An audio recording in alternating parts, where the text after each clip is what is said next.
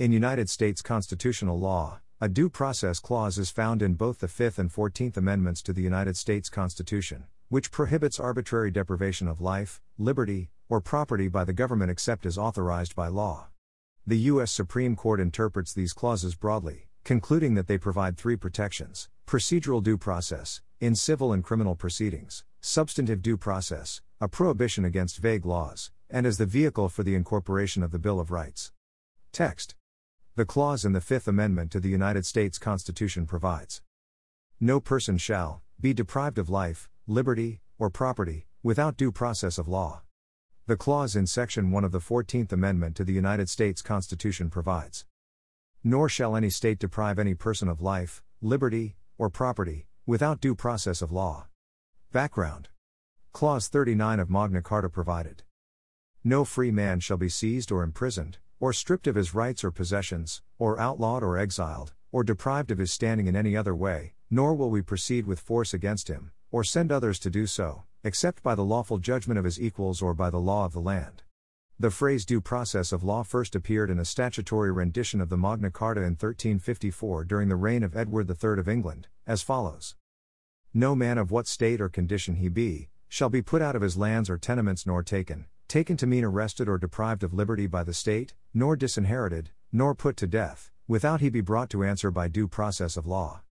Drafting.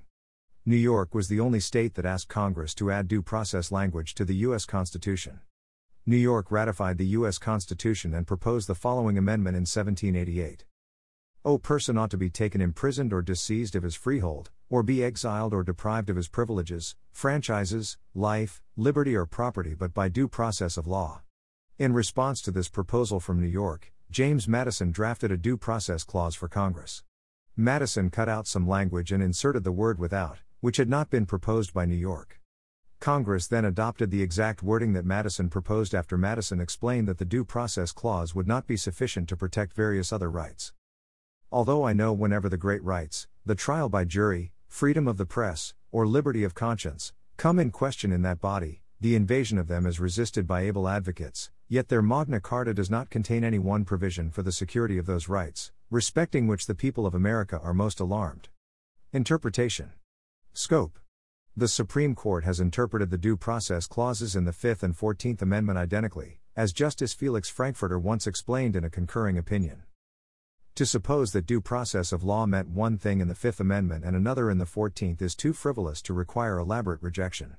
In eighteen fifty-five, the Supreme Court explained that, to ascertain whether a process is due process, the first step is to examine the Constitution itself, to see whether this process be in conflict with any of its provisions. Also in eighteen fifty-five, the U S Supreme Court said, "The words, due process of law, were undoubtedly intended to convey the same meaning as the words, by the law of the land, in Magna Carta." In the eighteen eighty-four case of Hurtado v. California, the court said, "Due process of law in the refers to that law of the land in each state which derives its authority from the inherent and reserved powers of the state, exerted within the limits of those fundamental principles of liberty and justice which lie at the base of all our civil and political institutions, and the greatest security for which resides in the right of the people to make their own laws, and alter them at their pleasure." Due process also applies to the creation of taxing districts, as taxation is a deprivation of property. Due process typically requires public hearings prior to the creation of a taxing district. State. Due process applies to U S territories, although they are not states. Person. The due process clauses apply to both natural persons as well as to legal persons, that is, corporate personhood, as well as to individuals, including both citizens and non-citizens. The Fifth Amendment due process was first applied to corporations in eighteen ninety-three by the Supreme Court in Noble v. Union River Logging. Noble was preceded by Santa Clara County v. Southern Pacific Railroad in eighteen eighty-six. The due process clauses also apply to non-citizens who are within the United States, no matter whether their presence may be or is unlawful, involuntary or transitory, although the U S Supreme Court has recognized that non-citizens can be stopped, detained, and denied past immigration officials at points of entry, for example at a port or airport, without the protection of the due process clause because, while technically on U S soil, they are not considered to have entered the United States. Life. In Bucklew v. Precythe, twenty nineteen, the Supreme Court held that the due process clause expressly allows the death penalty in the United States because the Fifth Amendment, added to the Constitution at the same time as the Eighth, expressly contemplates that a defendant may be tried for a capital crime and deprived of life as a penalty, so long as proper procedures are followed. Liberty. The U S Supreme Court has interpreted the term liberty in the Due Process Clauses broadly. Although the Court has not assumed to define liberty with any great precision, that term is not confined to mere freedom from bodily restraint. Liberty under law extends to the full range of conduct which the individual is free to pursue, and it cannot be restricted except for a proper governmental objective. State actor. The prohibitions, generally, of the Due Process Clauses apply only to the actions of state actors, and not against private citizens.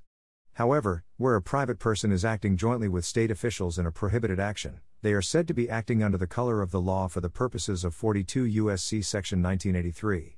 While private actors are not generally held to the actions of private citizens, it remains that private citizens may be held criminally liable for a federal felony or misdemeanor, if they conspire with the government to commit actions which violate the Due Process Clauses of the Constitution. Procedural due process.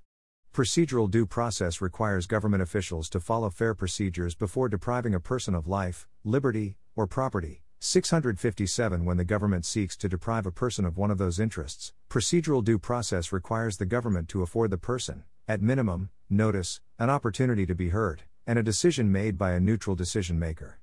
This protection extends to all government proceedings that can result in an individual's deprivation, whether civil or criminal in nature, from parole violation hearings to administrative hearings regarding government benefits and entitlements to full-blown criminal trials. The article Some Kind of Hearing, written by Judge Henry Friendly, created a list of basic due process rights that remains highly influential, as to both content and relative priority. These rights, which apply equally to civil due process and criminal due process, are: one An unbiased tribunal. two Notice of the proposed action and the grounds asserted for it. three Opportunity to present reasons why the proposed action should not be taken. four The right to present evidence, including the right to call witnesses. five The right to know opposing evidence. six The right to cross-examine adverse witnesses. seven A decision based exclusively on the evidence presented. eight Opportunity to be represented by counsel.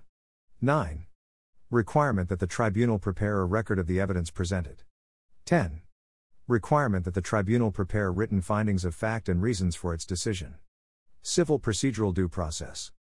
Procedural due process is essentially based on the concept of fundamental fairness. For example, in nineteen thirty-four, the United States Supreme Court held that due process is violated if a practice or rule offends some principle of justice so rooted in the traditions and conscience of our people as to be ranked as fundamental. As construed by the courts, it includes an individual's right to be adequately notified of charges or proceedings, the opportunity to be heard at these proceedings, and that the person or panel making the final decision over the proceedings be impartial in regards to the matter before them. To put it more simply, where an individual is facing a deprivation of life, liberty, or property, procedural due process mandates that he or she is entitled to adequate notice, a hearing, and a neutral judge. The Supreme Court has formulated a balancing test to determine the rigor with which the requirements of procedural due process should be applied to a particular deprivation, for the obvious reason that mandating such requirements in the most expensive way for even the most minor deprivations would bring the machinery of government to a halt. The Court set out the test as follows: identification of the specific dictates of due process generally requires consideration of three distinct factors. First, the private interest that will be affected by the official action. Second, the risk of an erroneous deprivation of such interest through the procedures used, and the probable value, if any, of additional or substitute procedural safeguards, and, finally, the government's interest, including the function involved and the fiscal and administrative burdens that the additional or substitute procedural requirement would entail.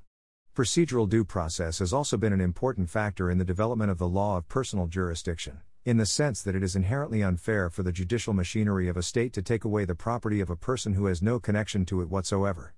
A significant portion of U S constitutional law is therefore directed to what kinds of connections to a state are enough for that state's assertion of jurisdiction over a non-resident to comport with procedural due process. The requirement of a neutral judge has introduced a constitutional dimension to the question of whether a judge should recuse himself or herself from a case. Specifically, the Supreme Court has ruled that in certain circumstances, the Due Process Clause of the fourteenth Amendment requires a judge to recuse himself on account of a potential or actual conflict of interest. For example, in Caperton v. A T Massey Coal Company, two thousand nine, the court ruled that a justice of the Supreme Court of Appeals of West Virginia could not participate in a case involving a major donor to his election to that court. Criminal procedural due process.